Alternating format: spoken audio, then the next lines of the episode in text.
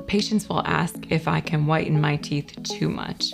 So, no, scientifically, it's proven that you cannot whiten your teeth too much. Now, the bad side effect of whitening your teeth too much is there could be an increase in sensitivity.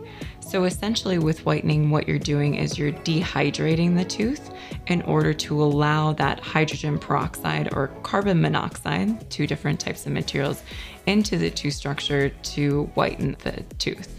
Um, with that process, with the dehydration, that's when people feel the sensitivity. So, for instance, if they're doing an in office whitening, then they'll have sensitivity for about a day or two because that's how long the tooth is dehydrated and it allows the tooth to recover. Um, so, within that period of time, we recommend don't whiten your teeth further and allow that tooth structure to rehydrate and bring it back to its healthy form again.